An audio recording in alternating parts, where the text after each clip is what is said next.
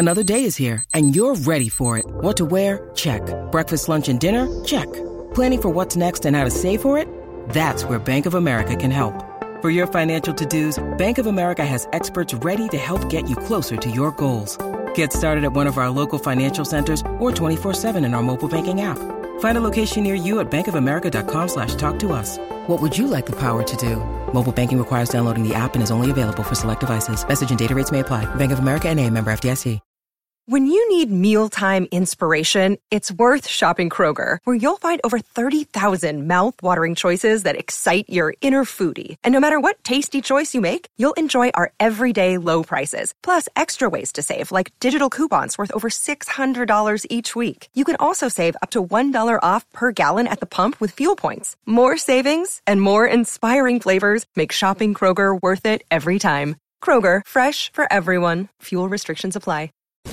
Guys have Minnesota sports flowing in their veins. Mackey and Judd on Score North and ScoreNorth.com. Gentlemen, Twins fans around the universe, tighten your belts because things could get dicey this week in the American League Central. The Twins have a one game lead over the Guardians. As we sit here recording this, I am at Grandview Lodge up in northern Minnesota for some Hubbard Radio Company meetings in a very lavish looking hotel room, hmm. I must say so. potential endorsement too. Like if they if Phil if they want to for- knock at the door and, and be like, "We'll give you a lot to talk about," us, you'll be like, "Hey, I love Grandview." Though. There's a Keurig in here. I don't even drink coffee, but I might have to start Hey. today. Very oh, nice. Oh, I love a good Classy. Ke- I lo- good ho- hotel Keurig is the key to life, man. You can get your day started right with caffeine. Someone came by to give me a foot rub this morning. I don't know if they worked here or not, but uh, the amenities are very nice here at Grand. Rex Ryan. Yeah, yeah, it was Rex Ryan. Yes. Rex Ryan knocked at your door. Hey, can I give you a foot rub? I'm very uncomfortable. Yeah. So uh, the Twins have a one-game lead over the Guardians, a two-game lead over the White Sox. But here's here's the conundrum: the Twins play the Dodgers on the road for two games. Maybe the best team in baseball. Their pitching staff's a little out of whack right now, but that's still a ridiculous team and lineup. Meanwhile, the Guardians and the White Sox get to feast if they choose to on the bottom of the American League Central. So the Guardians get the Tigers, and then the White Sox get the Royals. So things could tighten up here even more than they already are as we look in the the present of Twins baseball. But uh, Judd, you suggested I I think we always pride ourselves here on Mackey and Judd and on Purple Daily getting out ahead of potential talkers. Call it reckless speculation. Call it just you know wanting to yeah be the bu- the buzz factory. factory. Factory. Oh, Buzz Factory.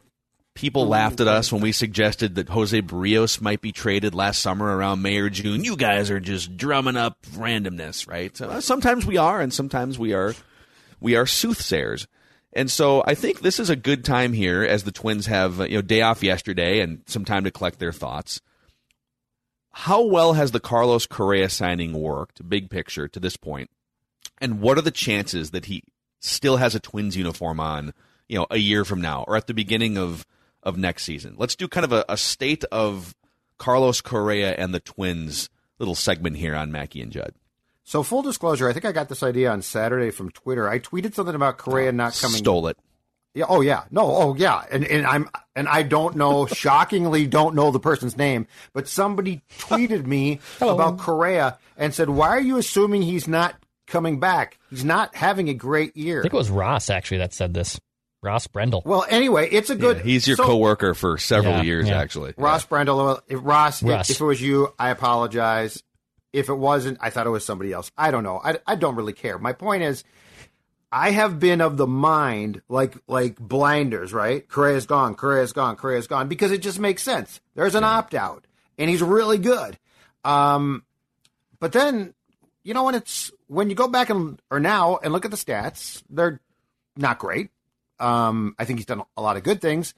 And again, for the second consecutive offseason, there's going to be some big name free agent shortstops that are going to create a competitive market. Um, Xander Bogaerts of the of Boston is one. Um, um, the guy from the Dodgers is it Turner. Trea Turner. Is go Trea Yep. Turner. Yep, Trea Turner is one. Dansby Swanson is also a free agent. Yeah, and that's a huge one. So the point is, for the second consecutive year, there's going to be competition that's going to make it very hard because we still think at the age, I believe he's 28 now, Correa wants a 10 year contract or an eight year contract, a long term, huge commitment. Um, if he gets himself to free agency winter of 2023 next year, it's going to be, I think the market then is going to be a lot more favorable. So I decided, you know what? That's not a bad point. Like, I need to stop thinking of he's gone for sure. Not because he uh, desperately wants to stay here, but because the circumstances might dictate Scott Boras saying opt back in for a year and then let's go. Maybe. Yeah, well, yeah, I think to that point, he's been really valuable for the Twins, and I and I think he's a he's been a huge catalyst behind the scenes, pushing for them to be as aggressive as they were at the trade deadline. But he's also having one of the worst years of his career, and it's and it's not it's not a train wreck season because he's a really good player, but you know whatever you want to look at, you want to look at OPS, you want to look at some of the defensive metrics, you want to look at wins above replacement you know, he's he's he's on track to be like a three wins above replacement player, but at his peak, I think he's more like four, five, six. So again, not a train wreck season. He's been valuable and he's made some big plays defensively, and I think his presence, the the fact that he's on the team and contributing at the level that he is, is part of the reason why the Twins are leading the division on the field. And then, from what I've heard behind the scenes, him sort of pushing respectfully, but pushing for the Twins to be aggressive at the deadline. I don't think they make the moves that they did if he's not on the field and if he's not behind the scenes. Yes. So his impact has already paid off. Them being aggressive before the season, even if he's not having a career year, has led to them being in this place and adding the pieces that they did at the trade deadline. And so he, in my opinion, is what Nelson Cruz was in 2019 locker room wise. But here's the difference. And, and this I think is incredibly important. At the plate, he has definitely not performed up to the expectations that we probably all had when he surprisingly signed with the Twins in March. But I will continue to go back to this because we take it for granted. When you watch him at shortstop, and look, he has made errors. I get that. He's made some. I get that. He's not perfect. But you know what he is? He's damn good. And he plays a premium position that is incredibly tough. And he makes plays now that I think we as fans say, well, of course he did. He's Carlos Correa. And the reality is, if you plug like the last five to 10 to 15 twin shortstops in, they don't make a lot of those plays. And so I think what he's brought from a clubhouse standpoint, which in my opinion is huge, and what he's brought from an up the middle defensive standpoint, and also, Phil, he is, and, and this is important. Ideally, your shortstop is your captain. Like he's your defensive captain. He is the captain of he's the guy that can make the the infield at the very least tick, right? Sets a tone. Um, he does those things. He is the consummate professional and he's damn good at a lot of things that I think are difficult. And so I would never say, well, that didn't work out. Now, would would we all like to see the offensive statistics go up?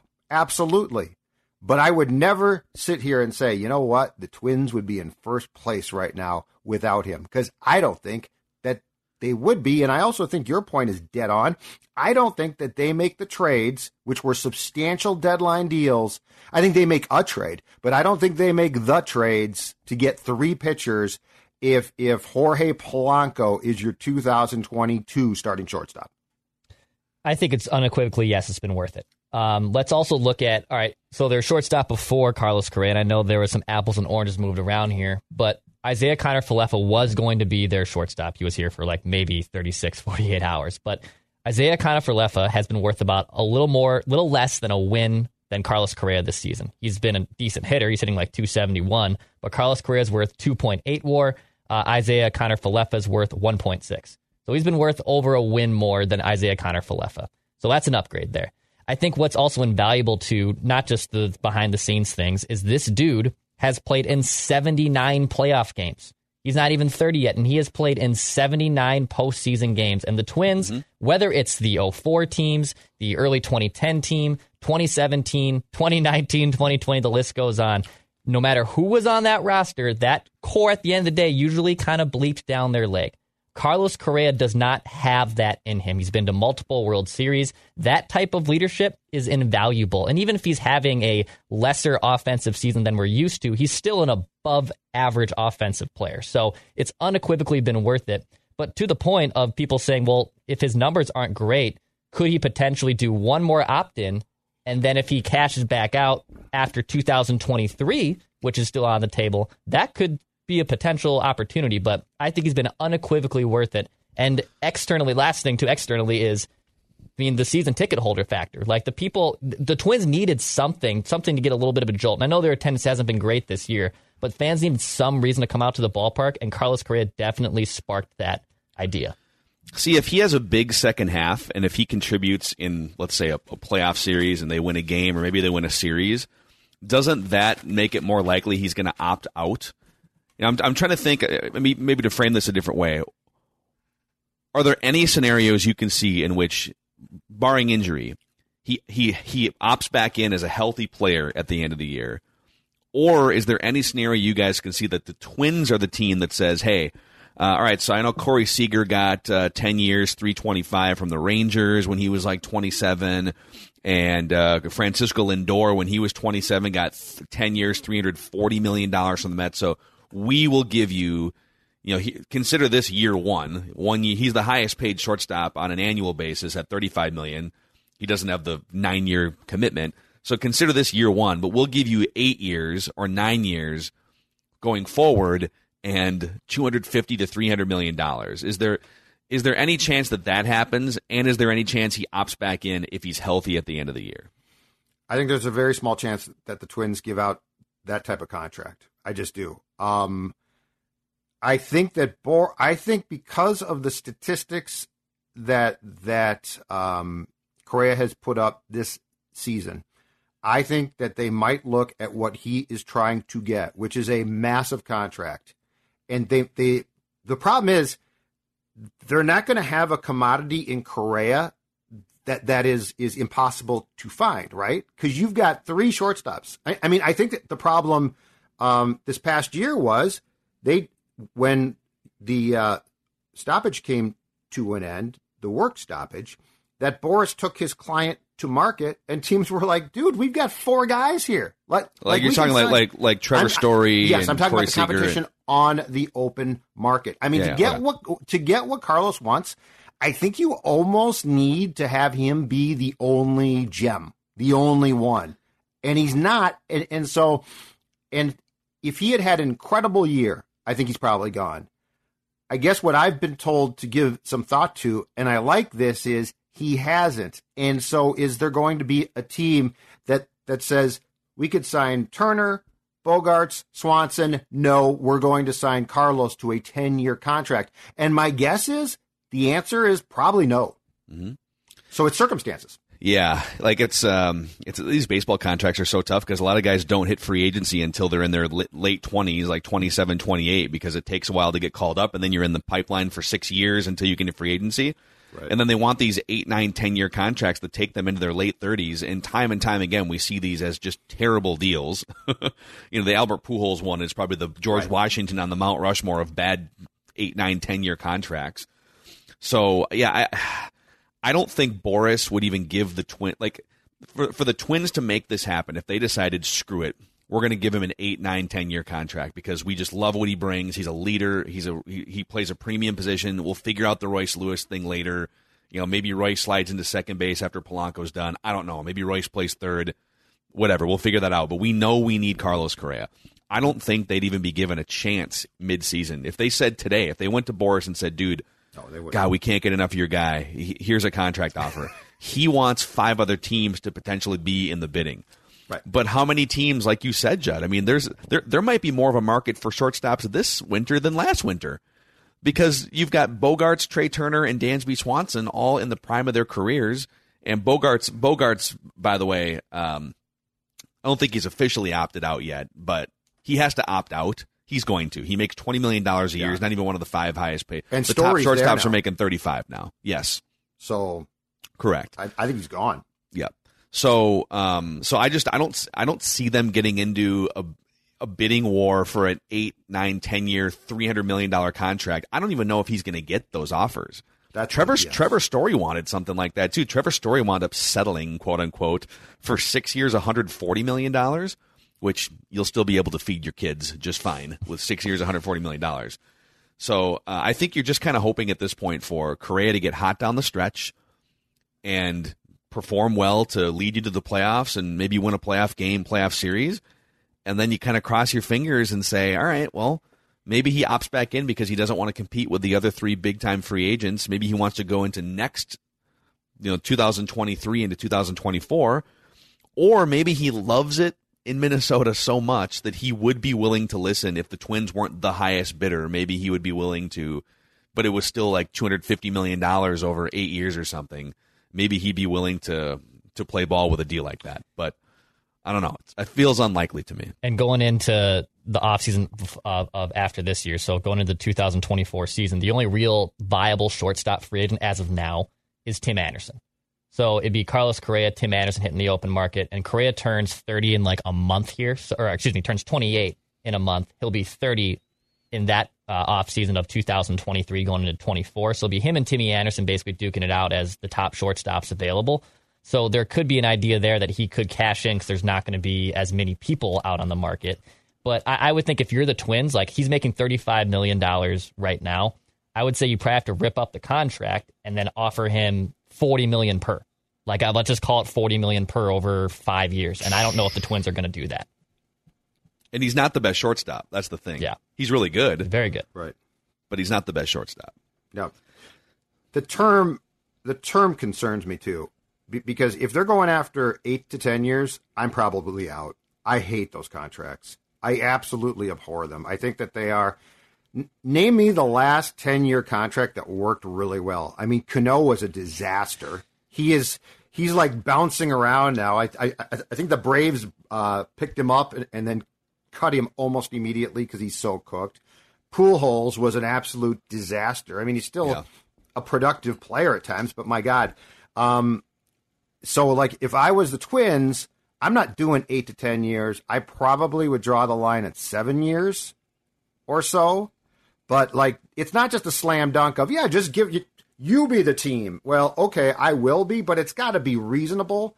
And and I am not going to give a guy term that so exceeds uh, common sense. Like I would never do if I was a team or a GM, I would never do anything over eight years, and eight years is pushing it to me. Yeah, yeah. See, I for position man, players. Yeah, he's and uh, once he gets to 34, 35, is he going to be able to play shortstop at a high level? That's the thing. Like, but some of these deals, you might front load them while the player's in their prime, and then shave some money off on the back end of the deal. So, could you get him to 37, 38 million, keep him the highest paid shortstop for the first three or four years, and then it comes back down the hill? toward the back end. There's another factor here that the Twins should not sleep on that we should touch on in this sort of state of Carlos Correa episode. But um, let's talk about the state of Judd Zulgad's belly here for a second. Well, yeah, yeah, the state is good. The, the state is good. In fact, as I've been talking about now for months, down 40 pounds thanks to my friends at Livea Weight Control Centers. And here's the best part I'm keeping the weight off. That is the toughest thing, right? We've all lost weight and we've all gained weight back. But in this case, I have the tools, I have the knowledge, and I am now on a plan where I can continue to keep the weight, weight off. In fact, my wife Dawn, she said, You've lost so much weight. I'd like to too. She's down about 14 pounds now. So the Zulgad household all about teamwork, down 50 plus pounds. And right now, it's Livea's exclusive end of summer anniversary offer. You can join the program for 50% off. That's right. Imagine that getting in shape, dropping the weight. All of a sudden, all those clothes fit 50% off right now. Call 855 GO Livea. Visit Livea, L I V E A dot com. Livea.com. It's the first step towards you getting to look like you want you uh, since we're talking about nutrition and health and all those things, let's also talk about how it impacts our dogs. The official dog food of Mackey and Judd is Nutrisource, a third generation family owned operation out of Perham, Minnesota. You'll see a picture here on the Score North YouTube channel. This is Stella the dog, Stella Zulgad, oh. sitting next to her little training treats Maya loves these training treats. They're really by the good. way. The dogs love them. Yeah. She she almost tore apart the pocket of one of them. I left a pair of shorts on the ground with some training treats in a oh, pocket. boy. She's like, dude, What do you What do you do? Did you really do that? Yeah, she well, listen. I mean, she loves the treats. I can't blame her. No, I know, but you got to keep the treats out, out of the pocket because then the Uh-huh. dog is tempted. Yes, yes. Stella absolutely thinks that th- those treats are great, and the food. I'm going to tell you right now. Six fifteen this morning, Dad got woken up because Stella said it is time for my Nutrisource. Get your butt out of bed and feed me, and so I did. NutrisourcePetFoods.com to find a retailer near you. NutrisourcePetFoods.com, the official dog food of Mackey and Judd. So another thing here that, and again, this was kind of, I think this was sort of gifted to the Twins that Scott Boras said, hey, it doesn't look like we're going to get that 10 year contract this time around. The season's about to start. Yep. How would you guys like your very own Carlos Correa for $35 million? one year deal kind of and then we get to dictate if it's a two year deal three year deal because it's player uh, player option so the twins shouldn't have to apologize necessarily they've got carlos correa on their team and the fact that they made this signing and then subsequently went out and made these aggressive trades at the deadline it's helping to change the perception or should i say the reality of how this team operates they are largely averse to making splashy moves at the deadline, and they generally don't get their hands on top free agents in their prime. Josh Donaldson was like four or five years removed from his MVP season. There were some major injury issues. It was a big splash, but it, it you know wasn't like they were signing him. You know, five other teams interested. Twenty eight years old. He was into his thirties, right? And there's been a couple of like Nelson Cruz was great, but he was also toward the end of his career. But in terms of in their prime, sought after free agents, the Twins don't get guys like Carlos Correa and the Twins don't make trades for three really good pitchers at the deadline. So this whole last three or four months, spearheaded by Carlos Correa, has helped to change the perception and the reality of how this franchise operates. It hasn't necessarily shown up in attendance figures as much as I maybe thought it would, but it's something that I think they should keep an eye on. That if they keep doing things like this, they will get back in the good graces with fans. They will win more games in the postseason, and they will have a chance to maybe be actually relevant instead of a laughing stock in October. Yeah, and I, think if the Twins can win a playoff game, which we have talked about continually, I think the perception immediately begins to change significantly, right? Because that's that 18 game streak is an albatross. It is such an embarrassment. Like like it's the punchline of punchlines. You have the longest losing streak in North American sports history of any sport that we basically follow. Um, and so I think a playoff win is a huge step towards towards changing a perception that that the one thing that this administration hasn't changed one bit is that. The other thing I think about Correa that's so intriguing, and we saw this with Cruz too in 2019, and this is where it gets to be really interesting because there have been some by the Falvey regime, some massive misjudgments and some great moves. Is the chemistry of the clubhouse. Go back to was it 2018 when when Lance Lynn signed in spring training and Addison Reed came aboard and you know some decent little pieces and we're all like oh man and it was a disaster.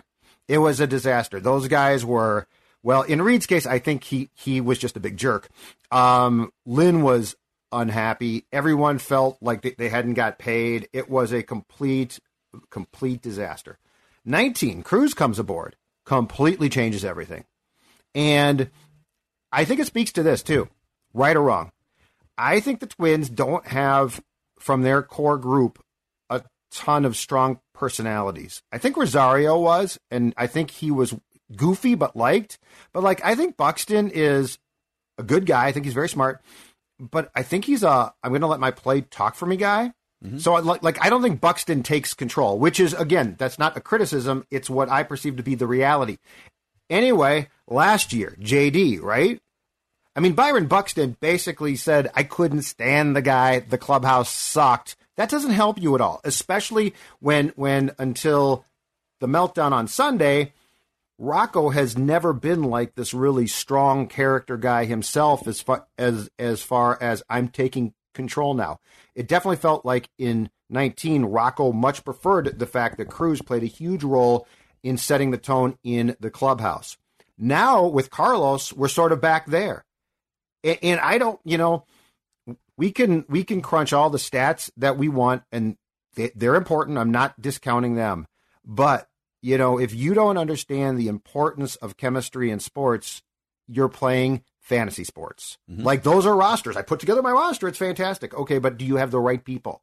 And that's where I think the Correa thing is such a gift. I mean, it's very clear from the day he got here, and this is an it factor because he didn't know like a ton of this team, but from the day he got here, I think the tone of that clubhouse changed, not just because he's won, not just because he is at his best a great player, but he also is a guy who has the it factor that people gravitate towards. And I think that's been a huge part of the fact that, that this team is afloat still. Yeah. I think he's one of the only players on the roster that has been on a team that has won a playoff game. There's probably some others I'd have to go um, kind of comb through, but none of the longtime twins, if you've just been in the twins organization, you haven't won a playoff game before. So it'd have to be one of the other outsiders, like yeah. a, like Chris Archer has won a, has been Gary Gary and Gio. Yep, that's it. so twins. yeah. So th- I think that matters. I don't, you know, again, give me the more talented player over the more experienced or, right. you know, uh, decorated player. But I, I do think there's a place for it, and I think I think you're right about some of the some of the things that, that Carlos Correa brings are are hidden value that you wouldn't necessarily see on you know Fangraphs stat page. So, uh, so there it is. There's your sort of state of we think it's worth it to this point. point, and if you're going to have Carlos Correa, you should double down at the deadline. They did, so another green check mark, and now we'll just kind of see is he playing out his last couple months in a Twins uniform, or is there a path for him to remain a Twin for next season?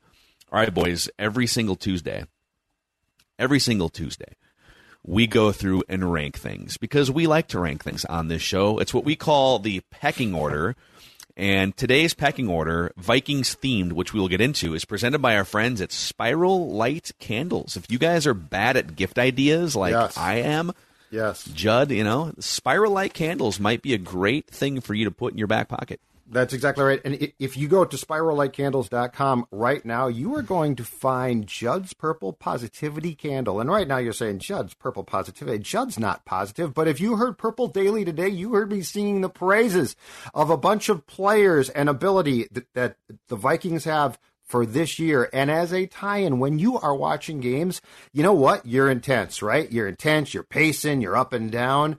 Spiral Light Candles and Judd's purple positivity candle in particular will calm you down. They will help you take a deep breath as you it, it smell the fantastic scent as you basically make yourself into one with the game because now you're calm. Now you're channeling things. It's fantastic. So again, check it out. Uh, Spiral Light has a an array of great candles. Visit spirallightcandles.com, spirallightcandles.com, but make sure as football season approaches, you make the purple positivity candle part of your household. It's a great gift as well. It's a first string candle, which means it's not going to fit into the pecking order today. Judd has put together a list of third string Vikings quarterbacks that the public and fans either wanted to be elevated or that we remember because they are memorable. So yes. I love this. We're digging in the bag of obscure third string Vikings quarterbacks, baby. Yes. I came up with six.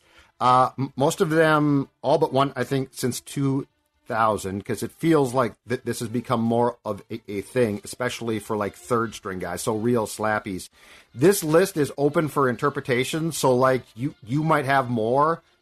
Um, I sent this to Chip Scoggins, and and I said, "Am I missing any names here?" And he said, "Not that I can think of." But again, there it's entirely possible. So this is not a definitive list. This is my personal list. Okay. So feel free to add on. All right.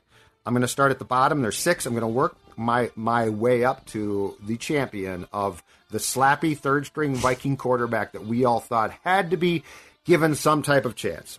At number six, this is as much because of the name as the player himself, okay? Taken by the Vikings 2008 out of USC JDB, John JD, David right. Booty. Yes. JDB. What round um, was he again? Fifth round? He was the, he was, uh, I think he was, yes. In fact, I think he was a, so if I'm not mistaken, this was one of the first trades in years that year made between the Vikings and Packers. Uh, they exchanged draft picks. And I want to say, if, if I'm correct here, Uh, the Vikings took JDB with the Packer pick, and the Packers might have taken Flynn with the Vikings pick. I think they both took quarterbacks, but I don't recall a hue and cry for JDB to play, but people loved his name. Oh yeah, and he played at a big school. Um, and I had forgotten this. He was the player who had to surrender the number four to Brett Favre in 2009 because right. he had the number four jersey. And I bet he got nothing for that, but JDB is number six. I love John David Booty. I thought See? he was convinced. I was convinced. Pre Brett Favre speculation, I thought JDB, we got USC's quarterback. This is going to be awesome. In terms of my Mount Rushmore of obscure athlete loves, at least locally in this town, I think JDB might be my George Washington dude. I, I love George John David. so random, It's dude. so it is. Why? He was What? Like of all this, because the Vikings guys, couldn't find a quarterback. He was at USC. Okay. He won the Rose Bowl. Like I would like we got young. John. Yeah, I was young and stupid. I'm still old and, and older and stupid. Um, Yeah, but so but yeah, I, I thought it was. And Judd was right. Uh, Green Bay sent their 137th pick, uh, their fifth round pick, seventh round pick to Green Bay for the fourth round pick, 137. So it was a a trade with the Packers to get JDB. He had to have gotten something for that number four jersey, right? A, a watch, a gift card, Trader Joe's, like you know, Here's my question. Pair of Wranglers. Here's my Yes. que- Here's Some my icy question. hot. Did did. Brett Favre even know that someone else had four? B- Before? No, I'm sure the Vikings. The Vikings probably got out in front of this, right? yes. Before, a- as Favre was in the SUV, being followed by the five what eyewitness news chopper, Like- right? There's someone, someone that worked on the inside, is like JDB. Dude, we got about 30 minutes till The Favre equipment guy gets just here. went and took it. We need that jersey. Yeah, The equipment guy just Bro. went and took it out of his lo- locker and is like, "You're now number twelve or something like that." According to his Wikipedia page, too, he also, a week before the draft, stated on national TV that he hoped to be selected by the Minnesota Vikings. JDB did. I read Called that it yesterday. shot, dude. I have no recollection of that. he called his shot. Yes, Amazing. and he so he he was uh, taken in 2008, stuck around for that year, and then was on the practice squad in 2009 and was released from there. And I don't know if he surfaced again or not, but long live the memory of Declan's favorite guy, John David Booty. JDB. What a great name. All right, number five on my list. This man is still playing professional football, although not in the National Football League. He has three names, and now we're going to get to guys that I remember people saying, you got to give this guy a chance. McLeod, Bethel, Thompson. Oh, Yes. tearing it up still. Si- signed in January of 2012. I forgot this part. Beat out Sage for the third string job that year, but was released to make room for Josh Freeman before he started against the Giants. Mm. Returned briefly in 2014 for a practice squad stint. But the the great McLeod Bethel Thompson fact is he was the guy who was removed from the roster to create room for the man that would sling footballs all over Giant Stadium on a Monday night.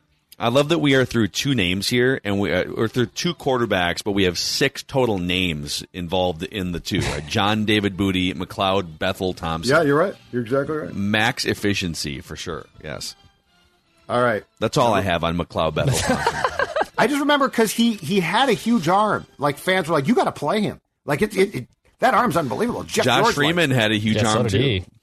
Yeah, and the football was sailing all over Giant Stadium that night. All right, number four on my list is a guy who was starting the National Football League as recently as last year. I don't know where he is now, possibly still with the Commanders. Taylor Heinicke. Oh, nice. Oh, dude. Yeah. I think story- he is still. I think he pretty sure he's still with the, the Yeah. Commanders. I forget where he is. Falcons, maybe? I was going to say I have no idea. I have no idea. I think he was about to retire Commanders. a couple of years ago, and then the Commanders called him and are like, "Hey, we got an, a job here," and he's like, "Oh," and- and was starting. It felt like fairly shortly thereafter that. Um, signed as an undrafted free agent in 2015 from Old Dominion. He was behind uh, Teddy and Shaun Hill his rookie year, but you talk about an opportunity missed. This is where the Heinicke meets the road. Oh, my God. He he had the chance and put the pieces of the puzzle together here.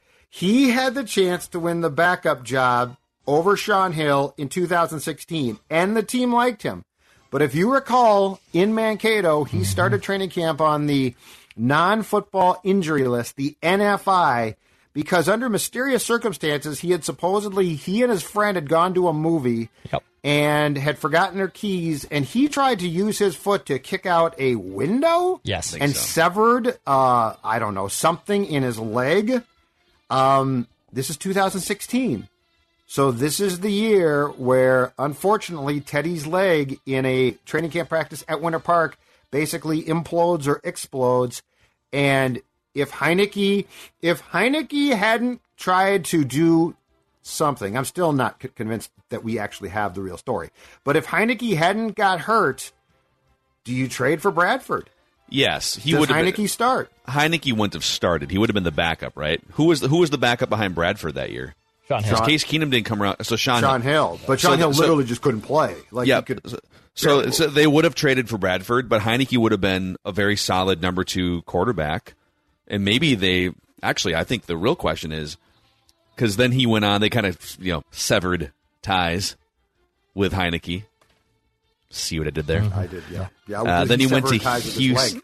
He went to Houston in 17. So what would have happened in 2017? Bradford probably still starts the season as he did as the starting quarterback, Yep. but maybe they don't sign Case Keenum because they feel good about Taylor Heinicke as their backup, and we never get the 2017 Case Keenum Magic Carpet ride, or do we get a Taylor Heinicke Magic Carpet ride in 2017? Well, that's a question.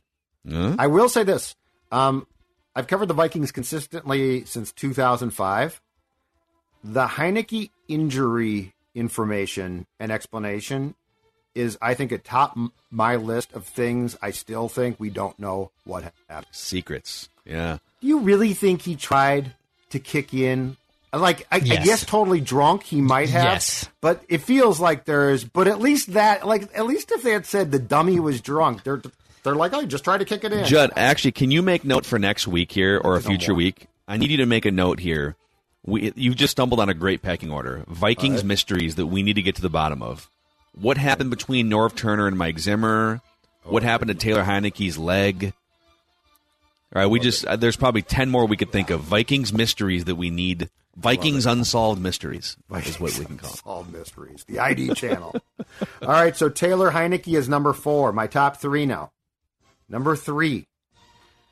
The man who being claimed by the Chiefs made Brad Childress a very angry man, Yes. Tyler Thigpen. Oh yeah. Tyler Tyler was drafted by the Vikings in the seventh round in 2007. The team liked him a lot, but logically tried to sneak him through to the practice squad. But he was claimed by the Chiefs after completing three of six passes for 29 yards and gaining 18 yards on two scrambles in a preseason game at the Dome against the Rams. More importantly, Childress said he thought it was what the Chiefs saw from Thigpen in the joint practice that they held at that time because the Chiefs were, were training in River Falls, Wisconsin, and the Vikings were in Mankato. And I believe that that was the last time for a long time that the Vikings held joint practices. Tyler Thigpen, I think that there's a fighting chance the Vikings were more upset by him being claimed than the fan base, but that still qualifies. Let me tell you a little Kind of a- uh, Tyler Thigpen story too, because another obscure quarterback. Uh, I had a I had a I had a fantasy football bye week from hell in 2008. I had like my starting quarterback went out week one. I think it was Carson Palmer. I was starting a different quarterback every week because like I couldn't find one. And in week, I looked this up. In week nine of 2008, I was forced to start Tyler Thigpen from the Kansas City Chiefs, and the dude balled out for three touchdowns, 266 yards, and I won a fantasy football matchup starting Tyler Thigpen. And for whatever reason, just like JDB, I have an obscure uh, obsession with the guy. and he got signed by the, the Buffalo Bills eventually, I think, to be their starter at one point, if I'm not mistaken.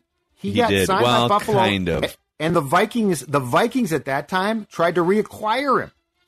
So yeah, it's here's the funny thing about Thigpen. So that 2008 season that Declan's referring to, he he came in. I can't remember what happened there. Kansas City must have had a starter go down with an injury or something. That was before they acquired Matt Cassel because he started for the Patriots in 08. So I don't know what was going on with the Chiefs in 08. But Uh, Thigpen went one in ten over eleven starts. He played in fourteen games, eleven starts. He was one in ten. I think the game you're referring to was the game that he won.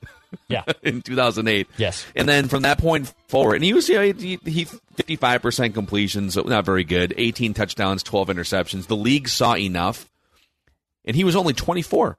One start the rest of his career. The league saw enough of Tyler Thigpen in 2008. Vikings had high hopes, man. That's all I remember. Okay. Yep. Amazing. All right, number two. Number two on the the list of gone but not forgotten, basically third string quarterbacks who never really had a chance to play, but somebody was upset that they didn't get their opportunity in purple. Number two on the list actually goes back to the uh, the only guy on this list from the '90s, which is seventh round pick '93, Heisman Trophy winner from Miami, Gino Torretta. Um, Gino Torretta. So, so this is so long ago that I tried to find the box score for this game, and I, you can't find it. But he came into a game that the Vikings lost, and I think rallied pretty hard in the preseason at Kansas City. They lost twenty-seven to twenty. Torretta though led the comeback, and I want to say this is like two years into to the, the launch of KFan. And this might have been the first time that we actually had like a like a hot take talk radio sports. You gotta give Gino Torretta a chance. Oh, Gino my played God. great. He deserves a chance. He does. You got to give him a chance. It's like they're not going to. But anyway, this sort of launched. I felt like the modern day, not second, not backup QB love. Third QB love of you've got this guy looks like he's the real guy. I mean, he's the Heisman Trophy winner. Um, he did not get into a uh, regular season game during his time with the Vikings and was with the Detroit Lions by 94. But Gino Torretta is too, just based on the fact that he sort of launched the this guy's got no chance to play, but somebody wants him to. I love that name. To that, it- feels like a football name from maybe a generation before he came in the league, like a 1950s or 60s, where you talk about "Yeah, Gino Torretta comes walking out on the field for the Penn State Nittany Lions. And he looks like a Gino too. Yeah. He sort of looked like a Gino. jet black hair, slicked back, little plate of pasta in front of him at all times. Mm-hmm. Uh, and I think number one becomes pretty obvious then. Yeah. I would be shocked who, if it's not who I'm thinking of. Yes, number one. Number one is still around in the National Football League. In- fact, he played in the, if I'm not mistaken, and pretty well statistically, in the USFL this spring. But he's now a Jacksonville Jaguar with no opportunity to play, of course. Listed technically as a Viking from 2017 when he was claimed, uh, I think he was claimed off waivers from Denver through 2019. Kyle Sloter. Kyle Sloter. And and you know what? I even went and crunched his preseason stats. I went and and looked at all his Viking box scores and put them together to see really who was one of the great preseason quarterbacks in Vikings history. The king of the exhibition. Kyle Sloter in four preseason games as a Viking. So he, he was claimed from the Broncos after the preseason in 17. So he played in two preseasons, 2018 and 19, with the Vikings. Completed 80 of 108 passes for 809 yards, and wait for it, eight touchdowns with one pick. The Hall of if the Vikings had a ring of honor hmm. for preseason excellence, Adi Cole definitely goes in. Well, it's called CJ Mr. It's called Mr. Mankato. yeah. actually. No, but I'm just talking about preseason games, just the preseason games. But anyway, yes, Kyle Sloter is number one. He is, and, and I do, I don't recall a quarterback who had no chance to play who caused more acrimony, like violent arguments, like down and dirty. You're wrong. No, you're wrong. I I mean, it was Cousins esque. It was very weird. It was. Like at least with Kirk, you know, with Kirk, it's frustrating at times, but it makes sense. Like I get it. He's a starter. Kyle Friendships Sloter- were severed, man. Friendships were friendships severed. were Family severed. family gatherings were canceled because of relationships with media companies and people were severed. It was unbelievable. it was back and forth. It was downright nasty. because of a guy who was great only in games that did not count. Kyle Sloter, number one on my list. Mm. Amazing. It's a great list, man. That is a great nostalgic list right there. I st- I still stand for Tyler Thigpen. I can't believe no one else gave him a shot at age 25 going forward. I mean, the guy can't get five five more starts to build off what he did in Kansas City. Hmm. I would love to know how many people started Tyler Thigpen in that Week Eight game in ESPN fantasy football leagues. I had to be like, there had to be less than ten. It, I might even be smaller, but it, it got me a win, baby. It got me a win. So great. I'm eternally grateful. So there it is. Judd's pecking order. Declan's fantasy uh, peak moment of all time. JDB, Declan. JDB. JDB. and uh, all of it presented in part by our friends at Federated Mutual Insurance Company. They've been around for over 100 years, helping business owners maximize their level of success through risk management tools and resources. You can find a full list of industries Federated protects at federatedinsurance.com to see if your business falls into their categories. And maybe you guys can partner up and they can help you get to new heights. Federatedinsurance.com, where it's our business to protect yours. Write that down predictions and an accountability session on both Mackey and Judd and Purple Daily tomorrow. See you guys.